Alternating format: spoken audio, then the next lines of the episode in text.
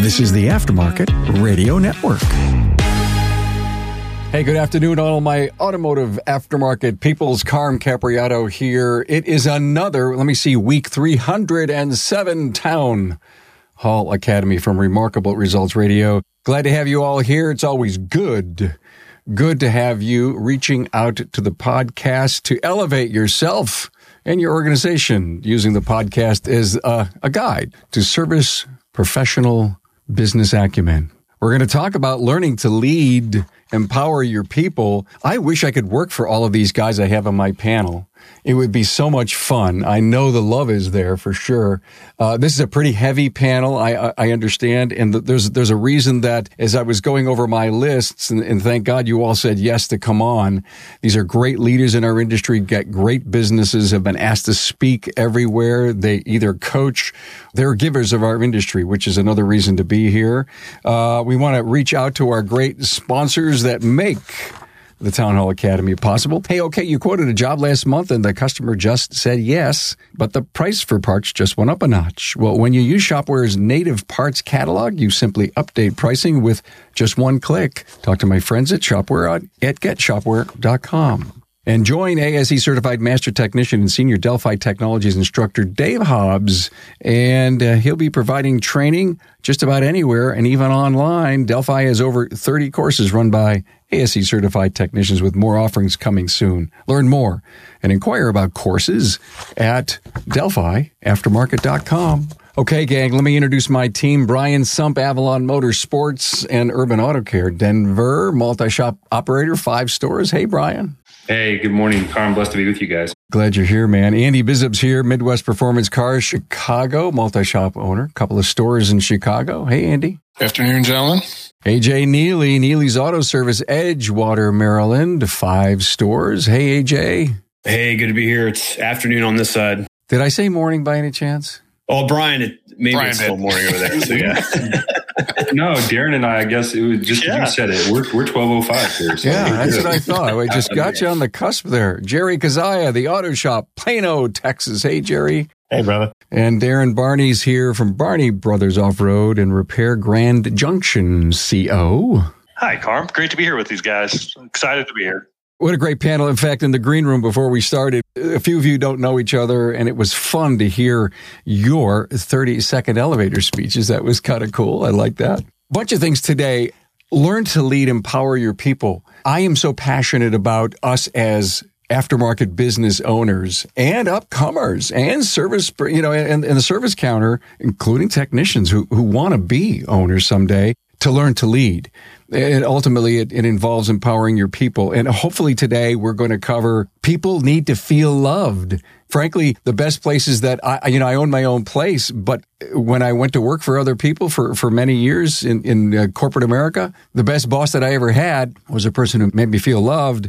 Strong leadership. People want strong leadership. They want to be held accountable. And as Jerry, I think will point out in a little bit, the times have changed. We really need to rethink how we are leaders and help your people fail forward is another topic we're going to cover and love them or lose them. I believe uh, one of you guys covered that. So let's do, uh, let's start off with Brian. Uh, let's talk about that loved thing. And Brian, before you say anything, you remember the the scene in Animal House where they threw all that stuff up at the screen when they wanted to see if they wanted to vote Flounder in as a potential brother? And people, I thought they were going to throw tomatoes at me when I got up in front and I said, Hey, uh, love is a critical part of being a great leader.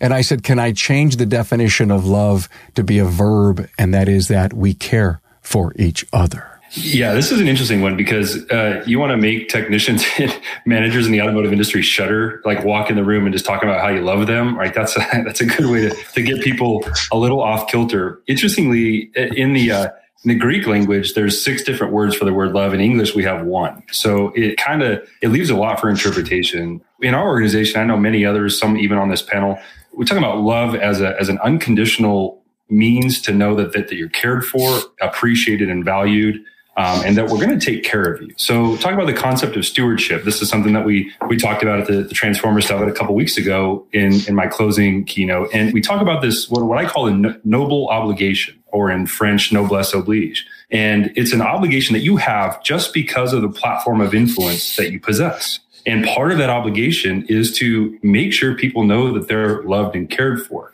Uh, and so, uh, interestingly, I mean, many of us have studied Maslow's hierarchy of need. This kind of goes into that middle rung of the five, that love and belonging portion. The interesting part of this, Carm, and I, others may have comments on this, like we love when when we get to the point to where a shop foreman and a manager hug us when we come in and leave the Christmas party saying, I love you, thanks for everything. When you can get to that point, you've torn down some walls. Some people, it's still awkward after 10 years. Some people, it, they have tears in their eyes and they do it with great genuineness. But I think that that um, once they know they're loved and cared for, you can open up a big Pandora's box with them about what they could accomplish.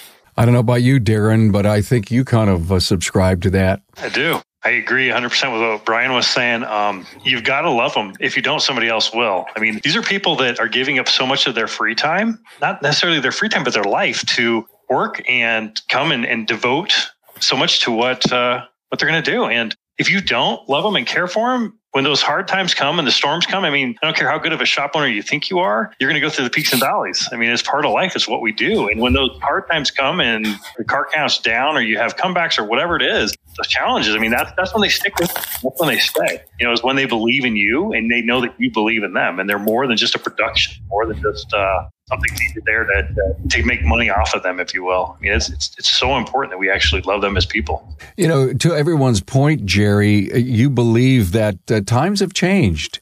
And uh, how does this love connection fit into the new way we should lead? You know, Carm, years ago when I opened my shop, there was a one of the parts houses, a local, local to us. And the guy who owned it, his name was Gene. Great guy when you got to know him but his employees, the way he would yell and scream at them, it was, I mean, like every time I think about it, I'm still shocked. They would have the radios in the trucks and he'd yell, Willie, where in the hell are you at? And I mean, he would, I could hear it inside the shop. He would yell so loud, right? And I mean, it's like, can you imagine doing that today?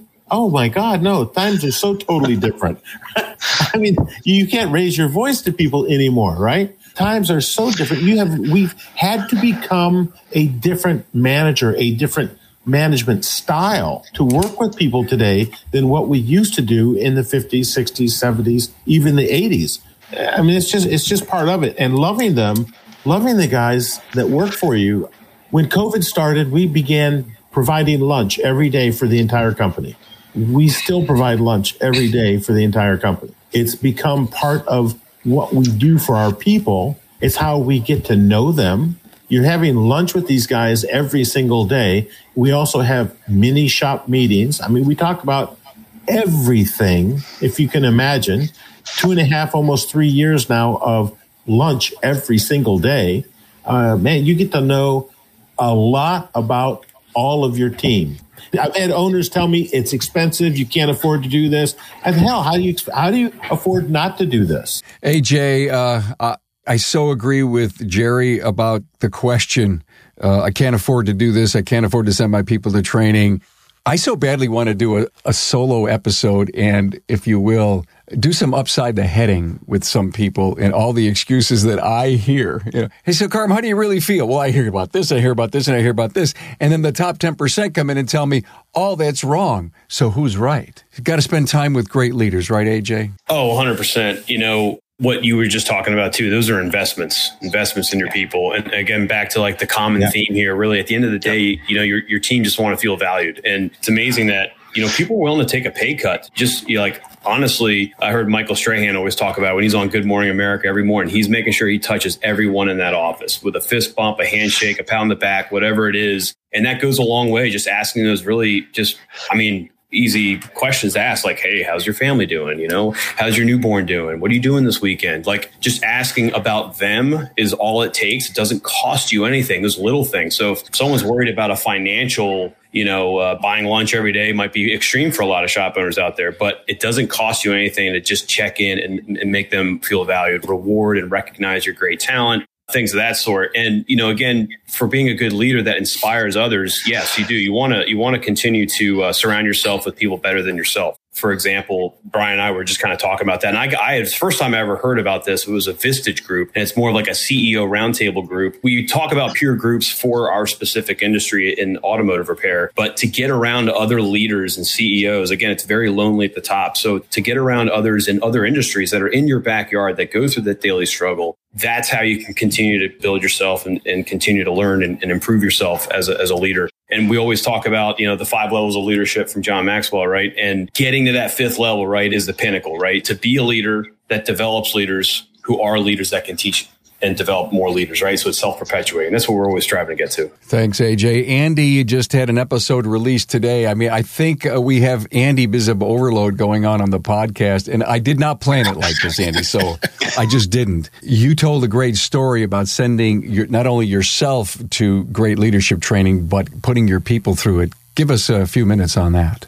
People really desire strong leadership, even though we, we might think that they don't. But and strong leadership is not coming into a room and issuing a bunch of commands and, and Because think about who's the stronger person, the leader that comes in and, and, you know, throws off a bunch of commands or the leader who comes in and looks at a problem or a situation and says, you know what? This is on me because you might not have gotten it done the way the way we wanted to get it done, but that's because I didn't put you in a position to do that. Taking ownership of the situation and being the strong leader that people desire to follow think of any situation in a classroom, in a workplace, on the battlefield. People want to know that they're being led by competence and strength and caring. And you know, Brian, something you said it just just really rung true to me. I've never even thought about this, but over the years, we have developed to the point where, you know, when I come back to my shop after being away for a week or two,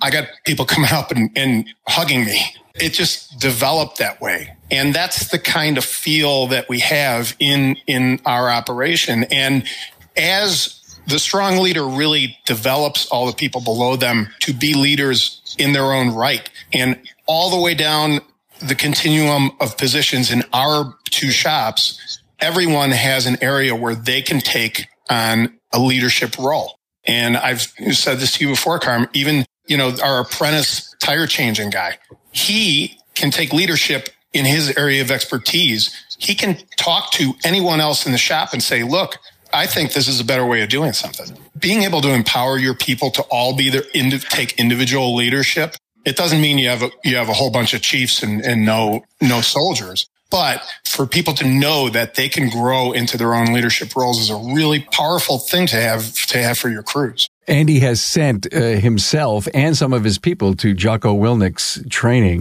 And uh, boy, did I hear stories about how great that was. Just incredible training brought to you from people who relate these, their experiences in, let's face it, much more dire and difficult circumstances than we deal with every day but bringing those kind of experiences into the everyday world and talking about taking ownership and being the leader that your people want you to be. And Andy says that it even includes PT when you go to those seminars. And he also told me it's extremely affordable. Let the industry look into this. Who says we can't close down and go to vision? Who says we can't send people to Jocko Willink's leadership seminars?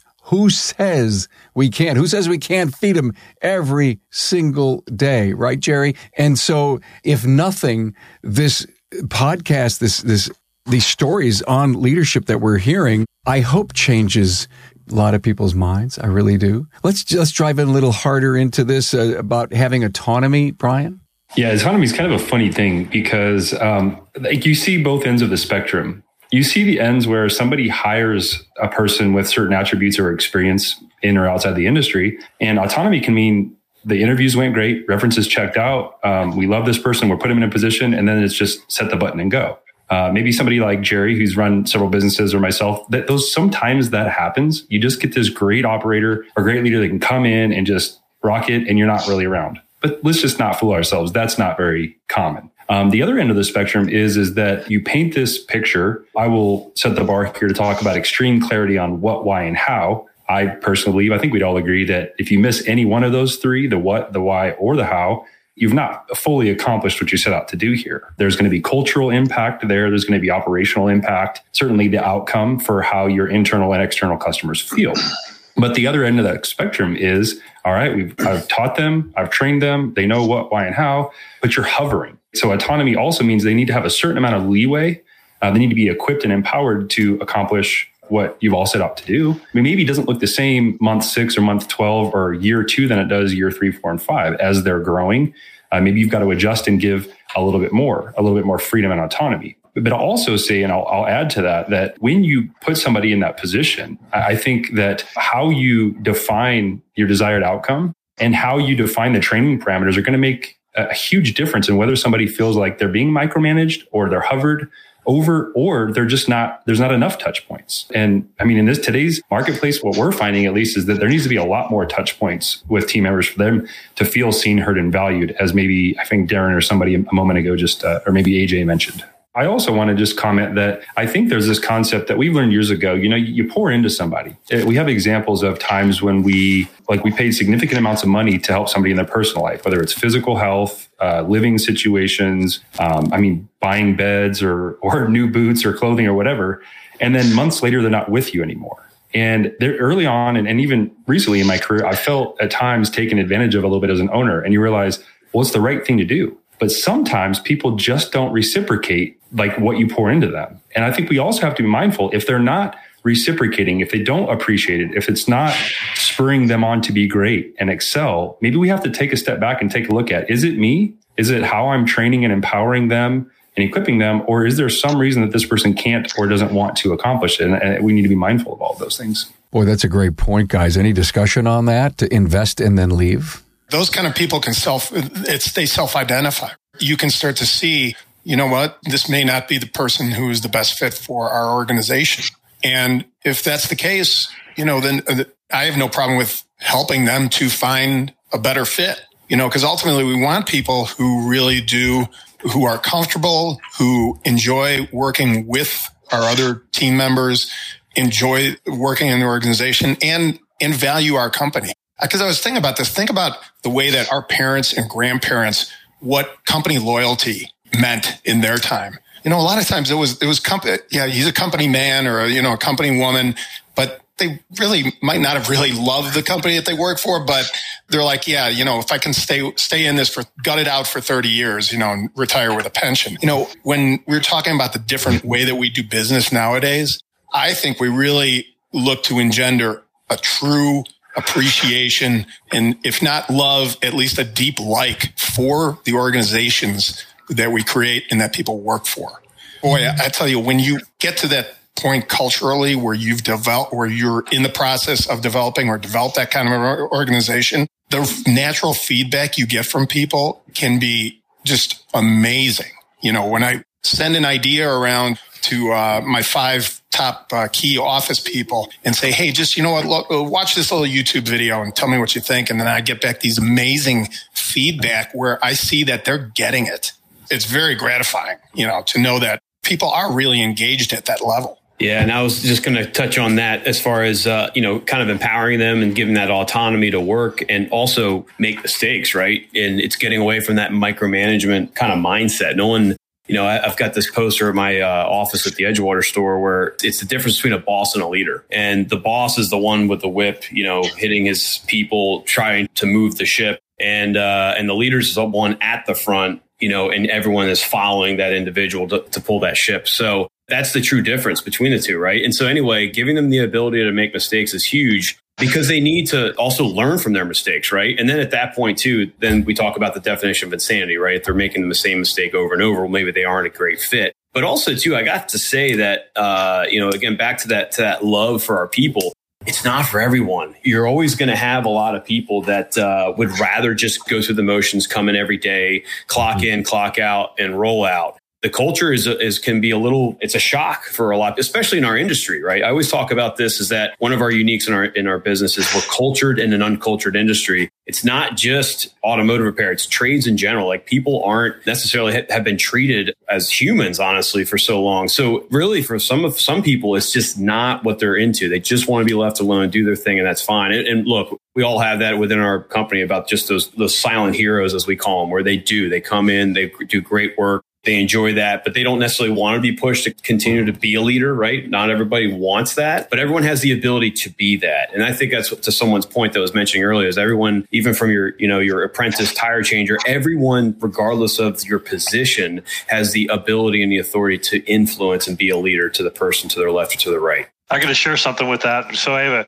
awesome guy that's worked with me and he, he started when we interviewed him we did the process and we asked him exactly you know if money was an issue what would you do with the rest of your life? And uh, he said i would play video games. You know my wife and brother and i there's always the three of us when we do this interview process and the three of us afterwards were like talked about it. it's like i don't know if we want this guy on the team. Anyway we ended up taking a chance with him and uh, just for a ups position he, he used to ship parts for us and just do just stuff that we needed him to do really basic car delivery things like that and he now, fast forward all these years later, and now he's, he's my shop foreman. And he's just has developed into this guy that implements stuff. And I can tell him, hey, man, we're going to be doing an LS swap and this date, and, you know, just do your thing. And he'll go through and he'll get all of the parts and pieces. And he's just, we, we joke that he's the bulldog because he just has this brain that he can go in and just solve anything. We can give him the weirdest projects and he can do it. But last night at our company party, he came up to me and he gave me a big hug and he, and he, he hugged me and, and, and I was, it was a little strange because he held me longer than normal, right? And the whole thing. And I'm like, this is weird. Okay. So his name's Johnny. And, and I'm like, what's up, Johnny? And he's like, you know, he's like, thanks for believing in me. Yeah. He goes, you know, he goes, he goes, when I started with you guys, he said, he goes, I just wanted to just come in and I just want to be a cool part of these Jeep stuff. And he's like, but he goes, I just appreciate you believing. And, and it's like cool because I'm seeing it now all these years later to be able to see that. And he's he's my shop foreman. You know, I mean, literally, this guy, I can give him any project, he gets it done. And it's one of those things. But you would have told me that years ago when I hired him. I, I never would have guessed. I never would have guessed. But we just continue to add fire to him. You know? Mm, yeah. Darren, did you see something really special in him? That's why you kept him and groomed him. my wife did. my brother and I were like, I mean, you know, it's the whole law of the lid. We always want to make sure we're hiring people better than us, right? And so when I, I mean, my brother and I were just like, no, I don't, I don't want him. And, and my wife's like, I don't know, there's something special about him. And so we put him in that position. And anyway, I don't want to get into too much details, but he really took that position. He he grew it because we take a lot of new parts off trucks and Jeeps. And so what we do is we, the customer doesn't want them back, we put them back and sell them on eBay or Facebook or wherever. And he took that whole position and just totally grew it into something that I didn't know was even there. So my wife saw it. I didn't see it. I'll bet you that everyone on the panel has an experience like that and has an individual still with them that you weren't quite sure of, but there was something special there.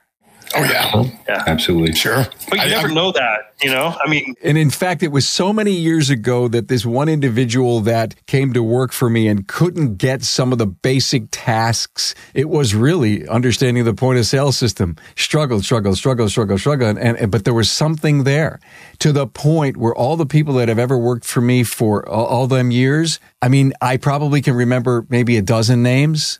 His is at the top of my list that I remember because I believed in him. We have a young man working for us that uh, we hired. He's been with us for three years now. Uh, he was 20 when he started. He could not literally pick up the phone and speak. Uh, he was so shy. And now he's our most prolific talker on the phone. He's a very accomplished uh, automotive photographer. He is a complete gearhead. He and his girlfriend, that's all they do every weekend is go to car events. He knows every exotic car owner in Chicago and can usually recognize any car going down the street just by hearing it. I mean, the kid, he's really an amazing, a really amazing person, but he could not speak on the phone when he started. So we just, we just brought him up, you know, kind of the behind the scenes. He, he wouldn't answer the phones for the first couple months. And then we slowly got him into it, train, send him to training. And he, he's fantastic. He's a key player in our, in our main downtown shop today. Jerry, any special uh, tactic for firing up people?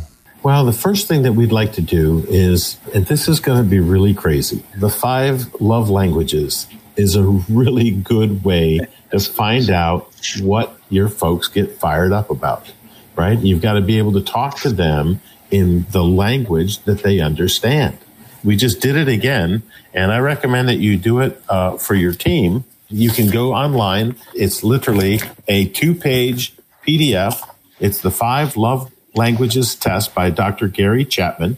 There is a total of 30 questions, and you total it up and you find out what it is that fires them up. Both of our service advisors, our service managers, it's words of affirmation. Words of affirmation. All I have to do is tell them, guys, you're knocking it out of the park. Great job. And you can just see the difference that it makes. It's such a beautiful thing.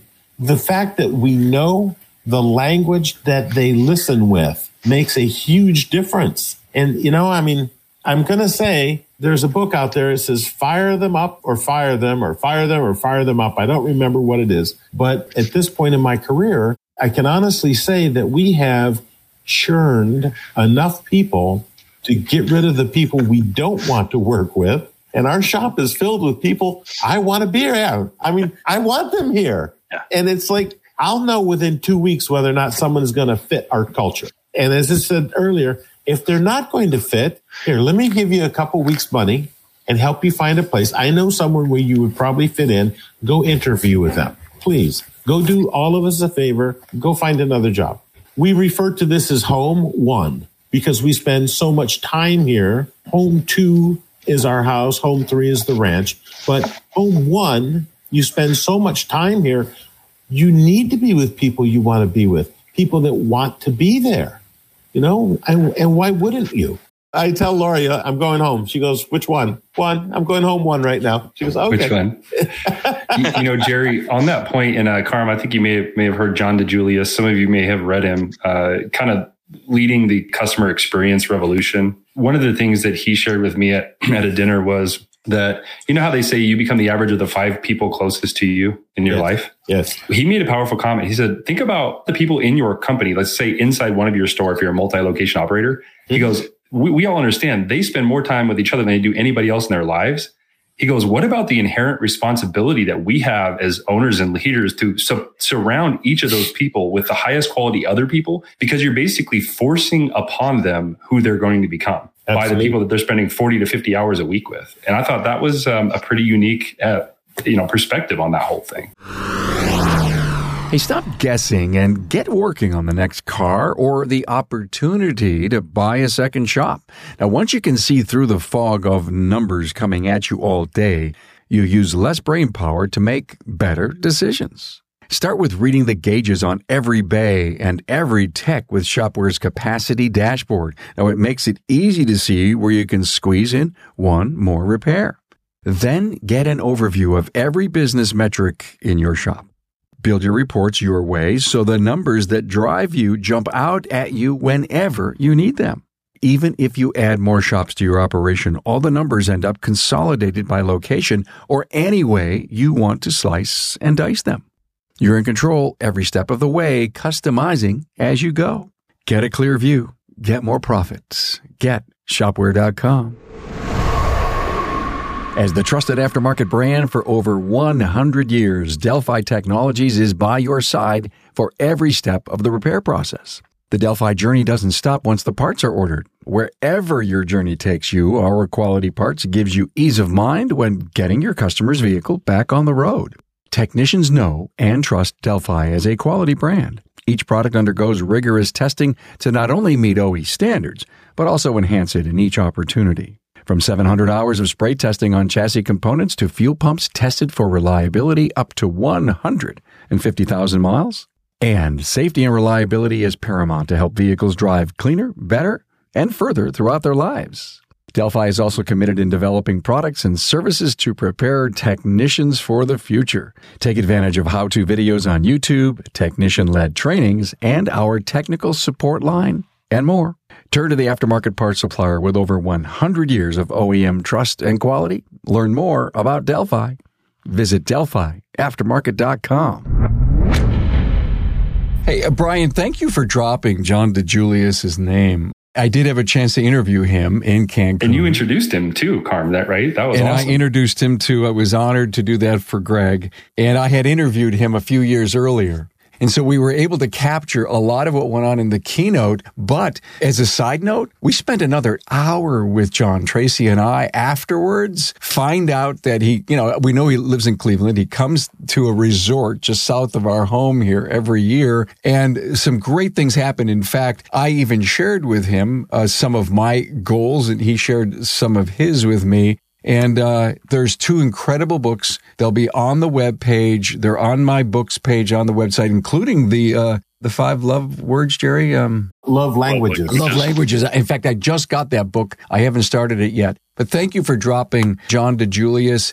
Very, very, very powerful messaging. Let's move into uh, something new here. AJ, I know you're implementing EOS in your business, and this isn't an episode about EOS, but has that helped you empower your people to a whole new level? Oh my goodness. Uh, yeah, you know, EOS it's the playbook in which we run our business on. It comes with a set of uh, of tools. There's a lot of different components to that. You know, Barry Barrett. You know, he's been uh, a repeat guest on your show, of course, Carm, but um, he's our implementer as well. And you know, he always says too, if you're starting to trying to self implement with EOS, you know, it's traction first, right? You got to start with those weekly meetings and that allows uh, that as far as the, there's the accountability piece with the scorecard and you know there's the process piece the vision component the people component all that stuff. And uh, with traction first you know you're dealing with those weekly meetings you're having that open communication you're building that they talk about the uh, uh, the five dysfunctions of a team, right? If there is the absence of trust, that's like your foundational dysfunction that exists, and uh, then as a result, there's that fear of conflict, right? So we're always trying to get over that first that first hurdle, right? Because we want our teams at every location to be able to have open and honest dialogue as a team on a week to week basis. And if you say you don't have issues, that's an issue, right?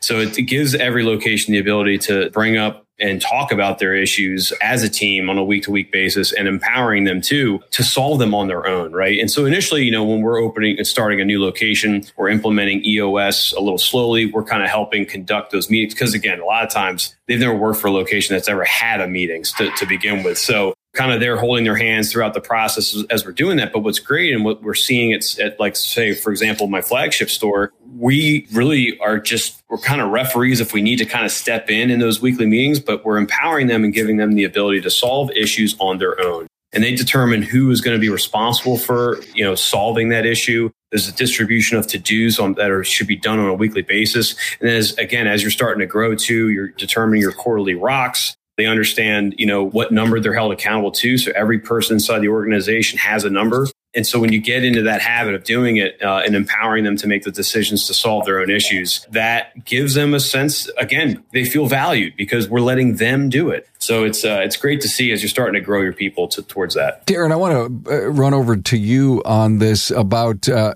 measuring and monitoring people's performance. AJ basically brought it up. Hey, they've got their numbers and empowering their people. You shouldn't be worried about holding them accountable. In fact, if they're in the right position, they want that. All of the superstars I've ever worked with and shop owners, whatever it may be, all of them want to know exactly what is expected of them. In fact, if you you will not hire a superstar if you're trying to, to grow your team and trying to grow your shop, and you won't hire somebody if you're not telling them how that you know what's going to be expected of the position and you know what they're going to be expected to do each day. I do daily tracking sheets and in fact i have all my clients do it. I mean all of my people on my team do it. Everybody does. What is expected for them each day? What do they need to do? I mean even my shuttle driver can tell you how many miles he drove each day and how much time he was in the car because it's one of those things that it just helps them to feel important. They can actually share. It's like you know what holy cow, I was out this many times, you know, doing this many customer shuttles. It's like, okay, cool. What can we do to help to limit that down so you're not in the car as much? It, allows us as owners to, because I'm not in my shop very much, I'm not very much at all there, but it allows me to look at it at any time, pull up that spreadsheet, and look and see,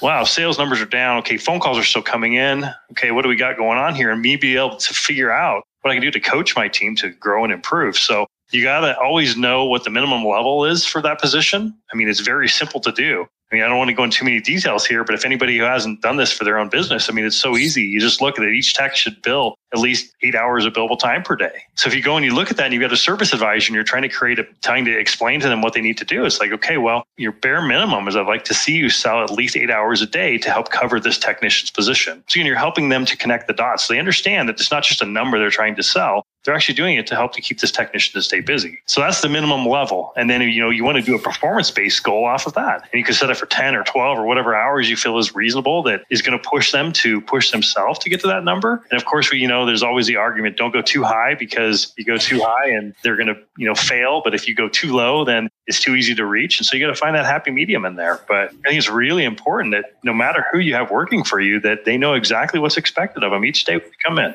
One of the things I love about Brian is he told me that of the seven leaders in his company, none of them have automotive experience. let me preface that, Carm. None of them have automotive management experience, management. including okay. myself, and and I think that's cool. a key. That's a key thing. And the only reason I, I, really comment about this is because sometimes, and, and AJ, you know, you've scaled to five stores, and Andy, you've got a couple.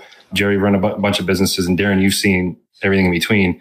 It's one thing when you, if you're running a single store, maybe two, as, as you scale, there's a different different kind of challenges. Um, and I'll touch just for a brief moment before I unpack this a little bit about about mediocrity. And, and I think Darren started to talk about accountability. And uh, but yeah, the interesting fact is is that um, you know I was a I was an outsider. I think many many know that uh, I, I, did not come from inside the industry when I owned my first shop. Um, and then our two senior leaders, our director of operations of 15 years and district manager of eight years, both were were just technicians that learned how to write service, learned how to manage, and then of course have been in senior leadership. Um, same thing with all of our current store managers, never had automotive management experience. And so on one hand, we had to kind of, you guys know the phrase, um, I think there's a more crass phrase, but get rid of the sacred cow. You understand this? Um, which means we all have the sacred cows in our business, meaning like you, you don't touch them. They're just the way we've always done them. And by God, that's how we're going to do it. On one hand, you have this beautiful, noble thing that's happened in our organization where we found a way to raise up these great leaders, these high performing leaders. Um, but on the other hand, it sort it can sort of it can sort of stall your growth because if you're waiting for that number two advisor to get to a point where they can manage a store, that can prevent growth. So we had this epiphany this year. We uh, during leader senior leadership team, and by the way, AJ, love EOS. Um, and if, if, you're not running that in your company, you're trying to grow and scale. I highly recommend the Gino Wickman model. But to see that, we you know, finally the epiphany came and said, well, if we're going to really scale and grow, and our goal is to get to eight stores in the next year and a half, we have to be willing to sort of change that mantra. But I, I just thought I'd comment here briefly on like what are the key things? When we look back over 15 years on these team members that continue to, to grow through the ranks what are the common denominators? And one of them is trustworthiness. And i say okay it's one thing to say we need trustworthy people but if you were to define it how would you define it? So we say high integrity which means a strong moral compass. They know how to do the right thing and they will do it. Truthfulness transparency and good stewardship. Okay, so we look for those those sorts of things. second thing is loyalty, and I think Andy maybe just spent a while on that a moment ago, if I'm not mistaken. But it's okay. So loyal. Well, how do you define loyalty? Did they just stay with you? Or was there more to it? So we, we define things like showing up early or staying late if need be, uh, attending company functions. Like we hold a lot of those. And when they show up outside of work, I think it, it does something in context of building relationships in the entire company and being loyal asserting themselves to honor the company and its people, being a brand ambassador, and then this concept of saying, tell me what needs to do, be done, and I'll do it right? Versus, versus that's not my job or pushing back against that. So loyalty. And then the third thing is kind of this intangible, which is in consistent implementation of what's being taught. So do they have a track record of being able to implement what you teach them? And if that pattern keeps repeating themselves, we always call it the, the, garbage compactor effect. I don't know if AJ maybe knows, but I think some of the more seasoned veterans on this call maybe do. The old garbage compactor was you put some in and it seems like it's full and then you hit that button and it goes and it crunches it down and you can put more in there. And then you compact it and you can put more in there. So as they build these unconscious competence habits they keep progressing. It's been a cool thing to watch Somebody want to comment on the garbage compactor, please? I like that. I like that because it, it also, you yeah, know what? Great. The garbage compactor also squeezes out the unneeded juice, right? so they can get, so they can get the bad, you know, the, the, not so great habits. They get squeezed out and replaced by more quality content. Uh, hey, Jerry, can we make wine that way? Oh my god! yeah. There's a lot of mental images that can happen. I know. I didn't need those mental images. No, I didn't.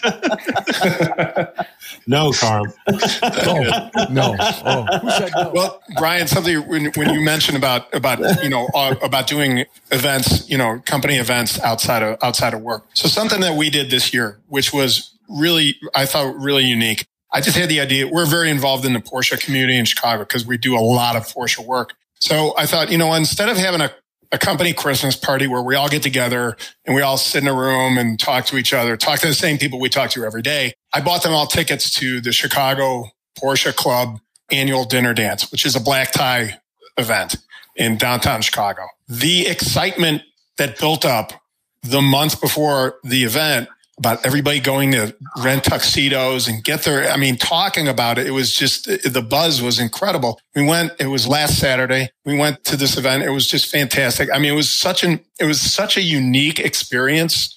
Have us all together in this setting, completely out of our daily element more than half the company had never worn a tuxedo. And they just had such a great time. And I didn't even have to say, you know, it's an open bar, but remember you're representing the company because they all took that huge pride in being this group from this company and seeing all the people in the Porsche community that so many of them that we work with. It was just very gratifying to see them do that on their own. Beautiful. Yeah. Yeah, Really that's, that's beautiful. awesome. Yeah. We do the same thing with the jeeping stuff. I mean, that's big in our world. You know, we go Mhm. four wheeling, and so we'll take the team and we go down to Moab and during Easter Jeep, and we close the shop down to go down and go four wheeling and go down to the vendor show, and it's always a highlight to get everybody out, and everybody talks about it, and then they come back and they razz each other about calling somebody a throttle jockey because they were flooring it up and down that you know some some obstacle and i mean it's so important though to have those team building things outside of work because once again that's when you get to see them who they are you know i mean Yeah. it's just so important we started doing that, incorporating that too in this past year because now we've got five stores. We have employees from other locations that never get a chance to see each other, meet each other, and we have a, uh, a Google Workspace chat, you know, where all the employees can talk about certain things or certain groups. We have a fitness accountability group, like all these things that you know, that where there's an alignment in hobbies and things like that, which is great. But to have those all company outings, like we had our first one this past summer in uh, in July, we rented out this whole ship you know, and we had 50 people, had spouses were invited. It was all catered for. It was, you know, the four hour tour out on the Chesapeake Bay and the weather couldn't have been better. And yeah, like you said, people just talk about that stuff, right? And those are the the investments and activities that we do, whether it's Top Golf. We did an all company camping trip. We have a lot of people that love camping. So we did a whole camping thing, rented a bunch of sites at a KOA, getting the spouses out, people bring their RVs and it's stuff like that. And I like that point. I, I think the the loyalty piece that you kind of brought up, I think that was you, Brian, where um, you want to see who's loyal. It's the ones that consistently show up to those events. And I wholeheartedly agree with that. Well, and the thing is, is that we have to remember that people leave people; they don't leave companies. You know, so if you get that better job offer from somebody else, you're going to think about all those people you're leaving because you're leaving a family if you do it right. You know, and so I'm not saying you can't keep everybody, but man, I tell you what, you got those people that you've grown with and you've spent time with, you've laughed together, you've done stuff together, and then somebody comes in and tries to take them away. It's a lot more difficult because once again, they're leaving a family. Yeah, I'm not going anywhere because I look good in a tux, right, Andy? that's such a cool idea. I mean, getting everybody dressed up in tuxes, I mean, that's awesome. Yeah, it was really a lot of fun. So, Jerry, you had something to say? I do. I want to be really clear on something. I see this happening a lot in small business. I'm a business coach. I do not coach to the automotive industry, but I do coach other businesses.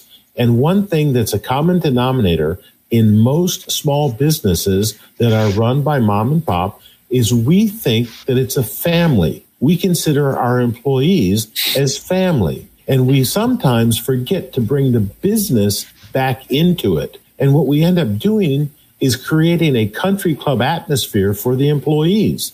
And it's not as successful or profitable as it can be. So, my caution to uh, whoever is listening to this is it's really great to keep the thought of your people as employees that are you you want them to think like their family but i will promise you something at the end of the day if anything happens to the owner of the business and the business closes they will be finding another job quickly you must continue to think of your business as a business and run it as such Jerry, that's a you know, I don't know if I can comment on that, Carm, if we got a couple just a second here, because I think this it's it's so hugely important. And, and I'll share a personal story that ties in so much with that. The end of last year, you know, we had grown, we had added three stores in about 22 months, and depending on who you're talking to, that's either fast or maybe it's not as fast as some, but it was fast for us. And um, at the end of the calendar year, the fiscal year as well, we were down probably three and a half points on margin, maybe four. And I will tell you that we had we had spent a lot of time, effort, and money on the enhancing culture, right? Pouring into people, making sure they know they're loved, and doing all these things that make people want to stay. Well, back in 2015, that that was the most important thing according to Gallup polls that team members wanted. Well, by the way, that's shifted quite a bit now. Um, it's now like number four, number five on the list. Uh, number one being pay. It's Yeah. pay has become a significant factor for new team members coming in, not for retention, but for attracting new talent, just as a side note. So, anyways, I went to my leadership team. I was feeling kind of this burden, t- talking about the country club, Jerry. Like, I felt like we had established a very strong culture, loyalty. I think people really enjoyed it. We were sacrificing profit. And so we have, a, we have a philosophy in our company people, process, profits in that order, but profit's a very close third. Well, we were hemorrhaging. You can do math on how much that was a year, right? Most of us can do that. Mm-hmm. So, anyways, I went to my senior leadership and I said, look, let me ask you a question. Do you unequivocally f- believe that our culture is tremendously strong and we're not going backwards, that we're going to just keep getting better? And they said, yes, absolutely. I said, okay, going into next year, the absolute most important thing, assuming that the culture will not digress, is profit. And so, Jerry, we had to we had to embrace that. We had to stare it in the face and say, "I will not allow us to lose those points this year." We built the culture. We've got some new team members. We're raising leaders, and now we have to go after it. And I think that's such a valuable point you made. To me, the number one job of the CEO is proper allocation of resources. And resources can be money, it can be your employees, it can be, you know, whatever it is. But the CEO has to, man, you got to know your numbers. You've got to know your numbers. You've got to know your number. Like I'm a broken record with that. And we live and die by numbers. Three or four percent on your percent. That, that's huge over the course of a year, especially if you're running one, two, three, five, eight shops 4% over eight shops, you're talking some like crazy money. Big money. Right? And you yeah. must, you must, must, must keep the business part of the business in business. Hey, I'm so glad we carved out this discussion. It was brilliant. I loved it. Uh, it could have gone a million different ways, but you are such professionals that you came on my show and delivered. So thank you all so much. We're going to go around the horn. We'll do Andy, Jerry, AJ, Darren, Brian. Andy, any final thoughts for our audience? I think that we're actually in a unique time right now. We can actually witness in real time the difference in a large, large company between strong leadership and weak leadership. And it's two different guys, the same company, love them or hate them. But Jack Dorsey turned out to be a very weak leader at Twitter. And you could see where that company just all these little fiefdoms popped up and it was getting very inefficient. And that works, that survives when everything's going up, when the market's going up, when your stock price is going up. But when things turn bad, that can get bad really fast. You know, Elon Musk came in and really shook things up. It may be ultimately be successful. It may not be, but he was able to really whittle down what that company is supposed to be doing. And there were a, lot of naysayers. They were saying that Twitter's done. Well, Twitter's not done. It looks like it's going to be turned around, but I would recommend to everybody, there's a really great documentary on Netflix uh, called Return to Space. You'll get a sense of what how people follow a strong leader. And it talks about Musk creating SpaceX. It's a really great example of what a strong leader can do, even when he's in a controversial space. So uh, I'd leave everybody with that. Great point, Andy. Thank you so much. Uh, good, good thing to think about, Jerry. That whole Twitter conversation, it could. Jerry's not out on that yet. Yeah, it's still too early, and you know, you've got so much public opinion swaying it one way or the other. I just personally don't understand the whole cancel culture thing. Uh, you know, we've got such a small, minor number of people trying to, I call it the tails trying to wag the dog. Uh, you know, we just got to stick with what we know. And what I know is this has been a great call. I'm honored to be here. I think that uh, we've run good companies by being here. We're all trying to do our part to help the industry and help each other. So I'm just looking forward to it. I wish everybody a happy holiday season and Merry Christmas. And thank you all. I know how busy you are, all, all are, Jerry. I know you just came in from a trip, so uh, I'm always honored to have every one of you on my show. AJ. Yeah, no, I, that goes without saying too. Yeah, great to be here. This this is a, a an amazing think tank of a group. Uh, so I'm very honored and blessed to be here. So thank you. But yeah, I, I think really my final closing remarks here is just again at the end of the day, it starts with you. Starts at the top and it's okay, right? Because everyone's got a different type of personality, but you still have the ability to be a level five leader. And I think of like the Steve Ballmer from Microsoft. He's like the Ric Flair kind of really outgoing and a, like just a really just out there attitude. And then you've got like, you know, the very soft spoken, you know, the John Maxwell's of the world too. They're very soft spoken, but they're just all as effective as a leader. And you may have your own personality style, but you still have that ability to be a level five leader. So with that being said, just continue to develop yourself, continue to surround yourself with others that have been there, done that. Again, I recommend uh, just just continuously developing yourself, the books you read, the people you hang out with, and then you're going to have that ability to inspire your leadership team, or if you just at a single store, just the people at your location. It's just like gardening; it's cultivating, right? It's it's uh, We have seasons and seasonality to our business, just like you would a garden. So, all that being said, uh, invest in yourself and keep the head up. Thanks for bringing all that up, AJ. Take leadership classes, get yourself a coach to hold you accountable, to help guide your leadership and encourage your own team, your leadership team to become better leaders and let you help them. Thank you so much for that. And I think of, you know, Greg Buckley just made a final comment. Thank you for all of this. When I think of Greg and his company and his, his son and his son-in-law, we have so many extended, if you will, leaders and or family in our businesses. It's so worth for them to listen to this, as you said, AJ think tank. So thanks for that. Darren? I got to share this. I mean, when, when I think back that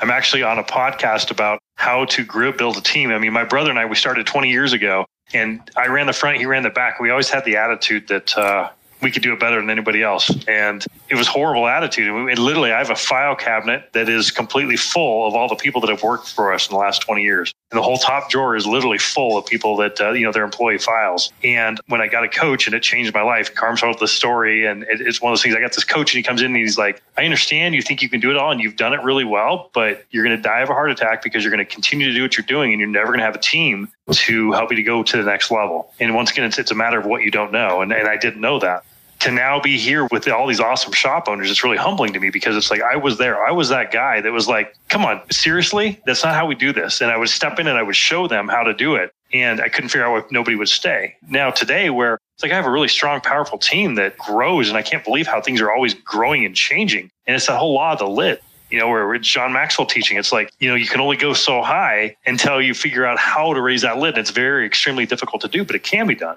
I mean, something that AJ just mentions, it's like to any of you that are trying to figure out how to grow your business and do the things that you're hearing these guys talk about, continue to, to read. I mean, all the readers out there, all or all the good leaders are readers. And I, and I actually think that there's more to that because all good leaders are learners. You know, you don't have to read, listen to it on podcast, listen to it on books on tape, whatever works for you, but you can do this. I mean, you have to, if you want to get to the next level, if you want to grow and, and actually enjoy life a lot more, and be more fulfilled, you got to find the right people and, and then keep them. That's my my thoughts for the day, Carm. Thanks, Darren. Uh, I share with you uh, while I was at Transformers, Brian, uh, Chris Chesney was there. As you well know, he did a great speech, and I interviewed Chris. It's been a while because he's been off doing some other things with the company Repairify. And one of the points that Chris made on stage was you don't know what you don't know. He says we have to change that to you don't know that you don't know. Oh, that's brilliant. It's awesome. Bravo. Throw yeah. that in there in the mix as a as a final piece here and thank you for that Brian. I'll let you have the last word. Yeah, you know that that was challenging when he said that, and I almost felt like that's a precursor. Like first, whether it's making up your mind that you you want to go learn, or be willing when somebody speaks into you to say, "I didn't know that I was ignorant about that," and then go learn the what. But that was great. I think I would leave it at this. I'll, I'll share a moment of vulnerability because somebody probably needs to hear this or relate to this. I struggled for 15 years with this dichotomy of wanting to be liked or wanting to be a great leader. And I will say that ultimately I desire to be liked as a great leader. I had to finally draw the line. And so if you, for somebody that's feeling a little bit guilty about the accountability piece or about giving grace and where's the line, uh, you have to, we had to finally establish two things. I had to say, what are my obligations as long as somebody's in my company? What do I owe them? What's my responsibility? I say, okay, I'm going to give you 100%, my very best when you're in the company. We're going to establish three parameters. Many of you have these, but we have to identify if they can't do it, if they don't want to do it, or if they don't know how to do it. We're going to exhaust ourselves making sure they know how to do the thing. And then I'm going to be freed and I'm going to be liberated if we determine that they ultimately can't or don't, don't want to then I can be free in my mind and my heart to know that we've established that and it's time to move them on. And at the end of the day, you know, they talk about humble leadership and take somebody taking a bullet for their other person. And and I always laughed. I'm like, well, people don't write autobiographies about their own leadership talking about how humble they are, right? Somebody else writes that about them. You have to be careful. Like a mentor always taught me, don't read your own press clippings. So you're never doing as great as you, you think, or you're never doing as bad. But I think draw the line, know what your responsibility is to your team as long as they're in your company, give them that and then make sure that you are enforcing the most important things to preserve culture and ultimately, you know, profit in serving your communities. wow. A classic. Thank you. And, uh, and I think it's summed up very well. What a great think tank. Learn to lead, empower your people. Brian Sump, Avalon Motorsports, Andy Bizza, Midwest Performance Cars, AJ Neely, Neely's Auto Service, Jerry Kazaya, the Auto Shop, and Darren Barney, Barney Brothers. Thank you all so much. Have a great holiday. Merry Christmas, y'all. Merry Merry Christmas. Christmas. Thanks, Carl. Thanks for being on board to listen and learn from the premier automotive aftermarket podcast. Until next time,